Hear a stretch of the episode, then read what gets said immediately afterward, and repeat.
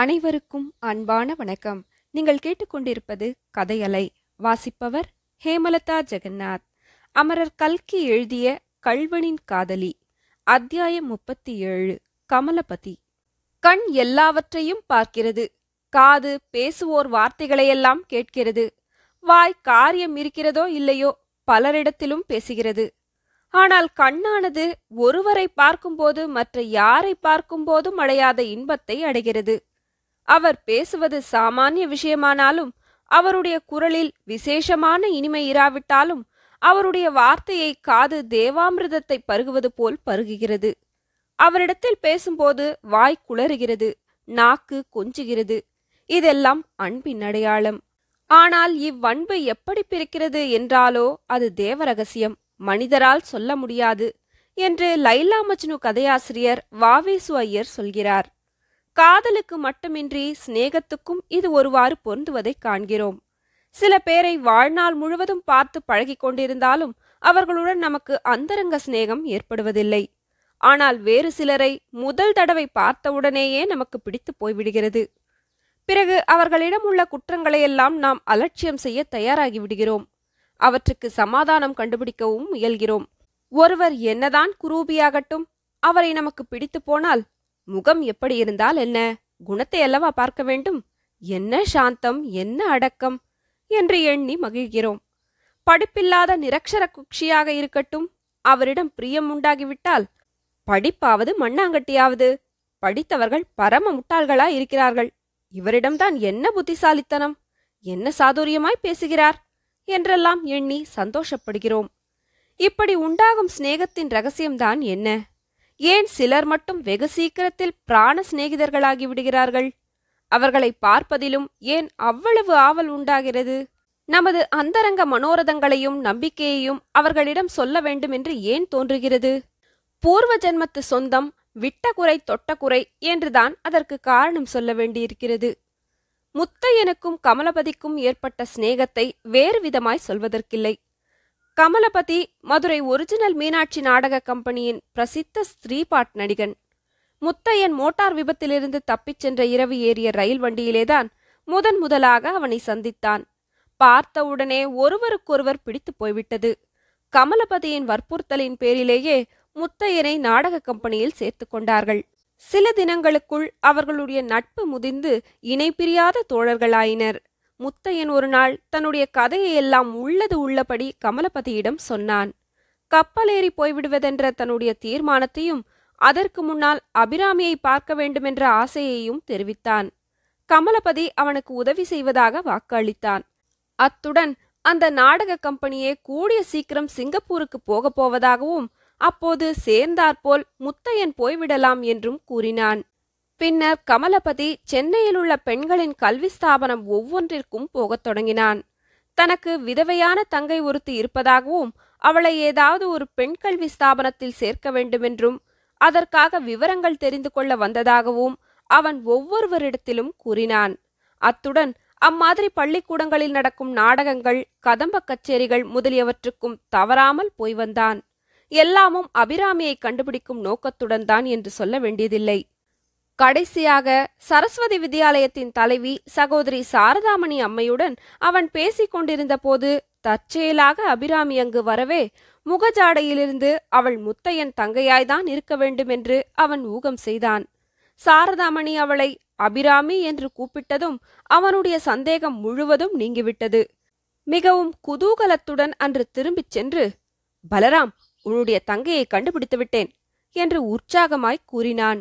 அதைத் தொடர்ந்து மெதுவான குரலில் என்னுடைய காதலியையும் கண்டுபிடித்தேன் என்று சொன்னான். முத்தையன் தன்னுடைய பெயரை மாற்றி பலராம் என்று கூறியிருந்தான். நாடக விளம்பரங்களில் அந்த பெயர்தான் அச்சிடப்பட்டிருந்தது.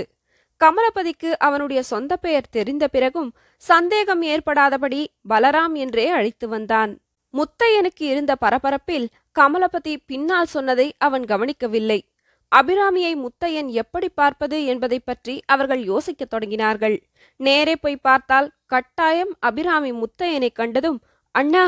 என்று அலறி விடுவாள். அபாயம் நேர்ந்துவிடும். கமலபதி அவளை அழைத்து வரலாம் என்றால் அது எப்படி முடியும்? அந்நியனாகிய அவனுடன் அபிராமியை அனுப்பி வைக்க வித்யாலயத்தின் தலைவி சம்மதிப்பாளா? அபிராமிதான் வருவாளா? ஏதேதோ யோசனைகளெல்லாம் செய்தார்கள்.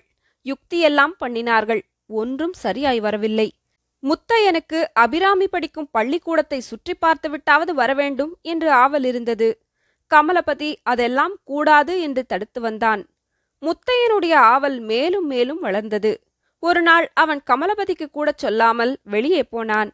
முத்தையன் அன்று திரும்பி வந்ததும் அவசரமாக கமலபதியை அழைத்து தனி இடத்துக்குச் சென்று கமலபதி நான் அபிராமியை பார்த்து விட்டேன் என்றான். அவனுடைய கண்களில் ஜலம் ததும்பிற்று. ஐயோ என்ன காரியம் செய்தாய்? இப்படி பண்ணலாமா? என்று கமலபதி கவலையுடன் கேட்டான். கமலபதி நான் இன்றைக்கு அவளை பார்த்ததே நல்லதாய் போயிற்று. இனிமேல் எனக்கு அத்தகைய சந்தர்ப்பம் கிடைக்குமோ என்னமோ? என்றான் முத்தையன். பிறகு அவன் அன்று சாயங்காலம் நடந்ததையெல்லாம் விவரமாய்க் கூறினான்.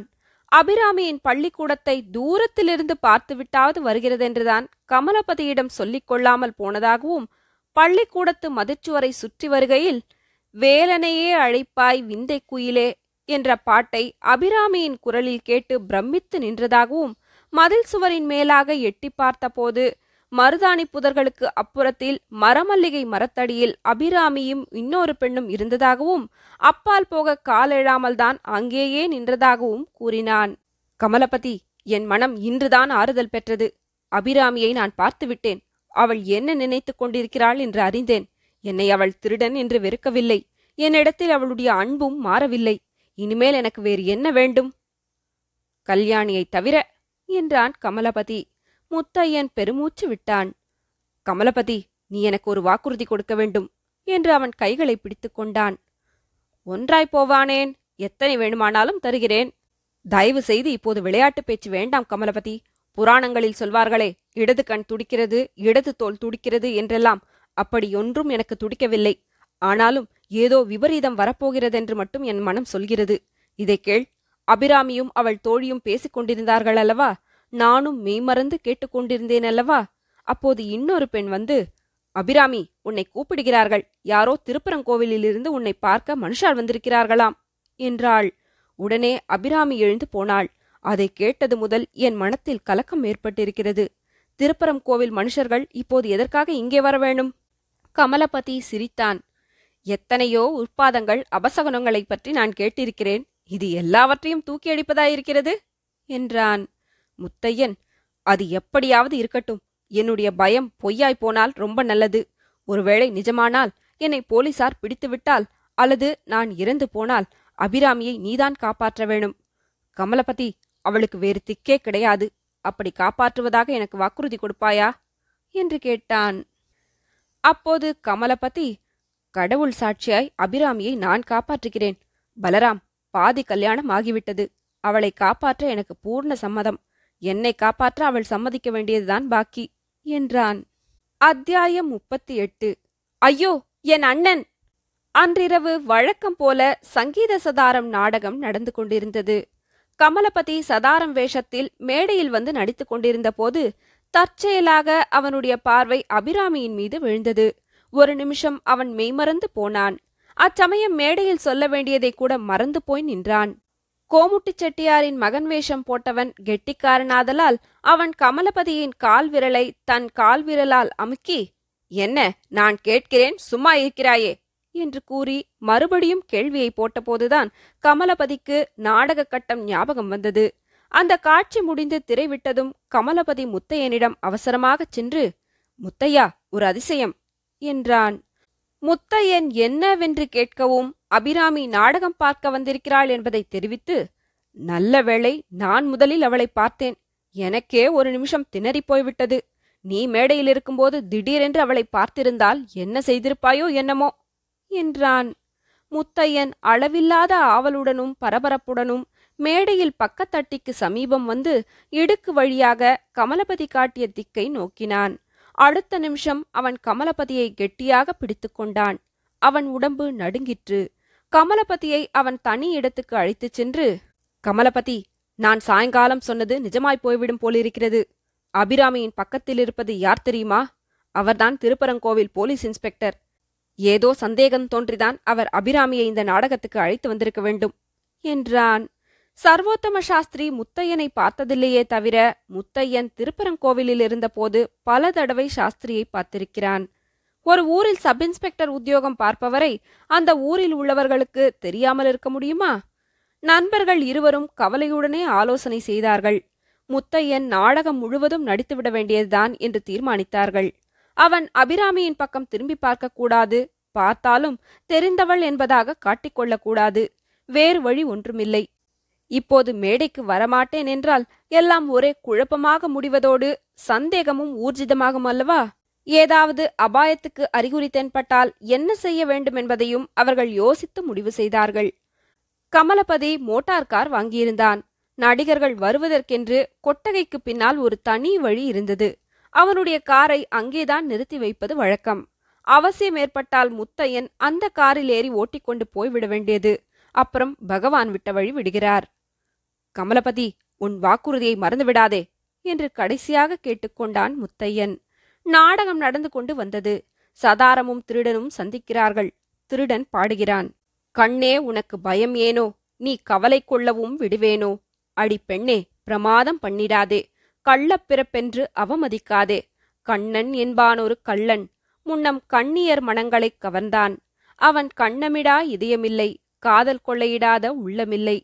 வெண்ணை திருடி அந்த கள்வன் எங்கள் வம்சத்துக்கே வழிமுதல்வன். அந்த கண்ணன் குலத்தில் பிறந்தேனே ஏற்ற கள்ளப்புருஷனாய் வாய்த்தேனே.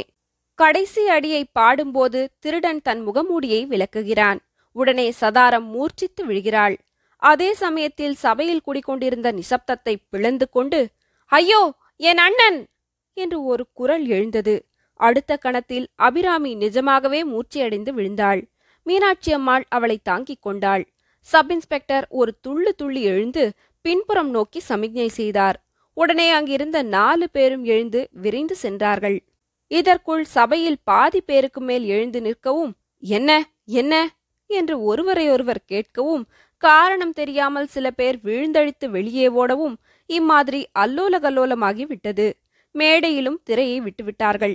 உடுப்பணியாத போலீசார் நாலு பேரும் வெளியே சென்று அங்கே தயாராயிருந்த உடுப்பணிந்த போலீஸ்காரர்களையும் அழைத்துக்கொண்டு மேடைக்குள் ஓடினார்கள். அங்கே மூலை முடுக்குகளிலெல்லாம் தேடியும் கூட திருடன் அகப்படவில்லை. கமலபதி கவலை தேங்கிய முகத்துடன் ஆவலுடன் எதையோ எதிர்நோக்குபவன் போல் இருந்தான். சில நிமிஷங்களுக்கு பிறகு சற்று தூரத்துக்கு அப்பாலிருந்து அவனுடைய மோட்டார் ஹாரனின் சப்தம் வரவும் அவனுடைய முகம் பிரகாசமடைந்தது. தொடரும்.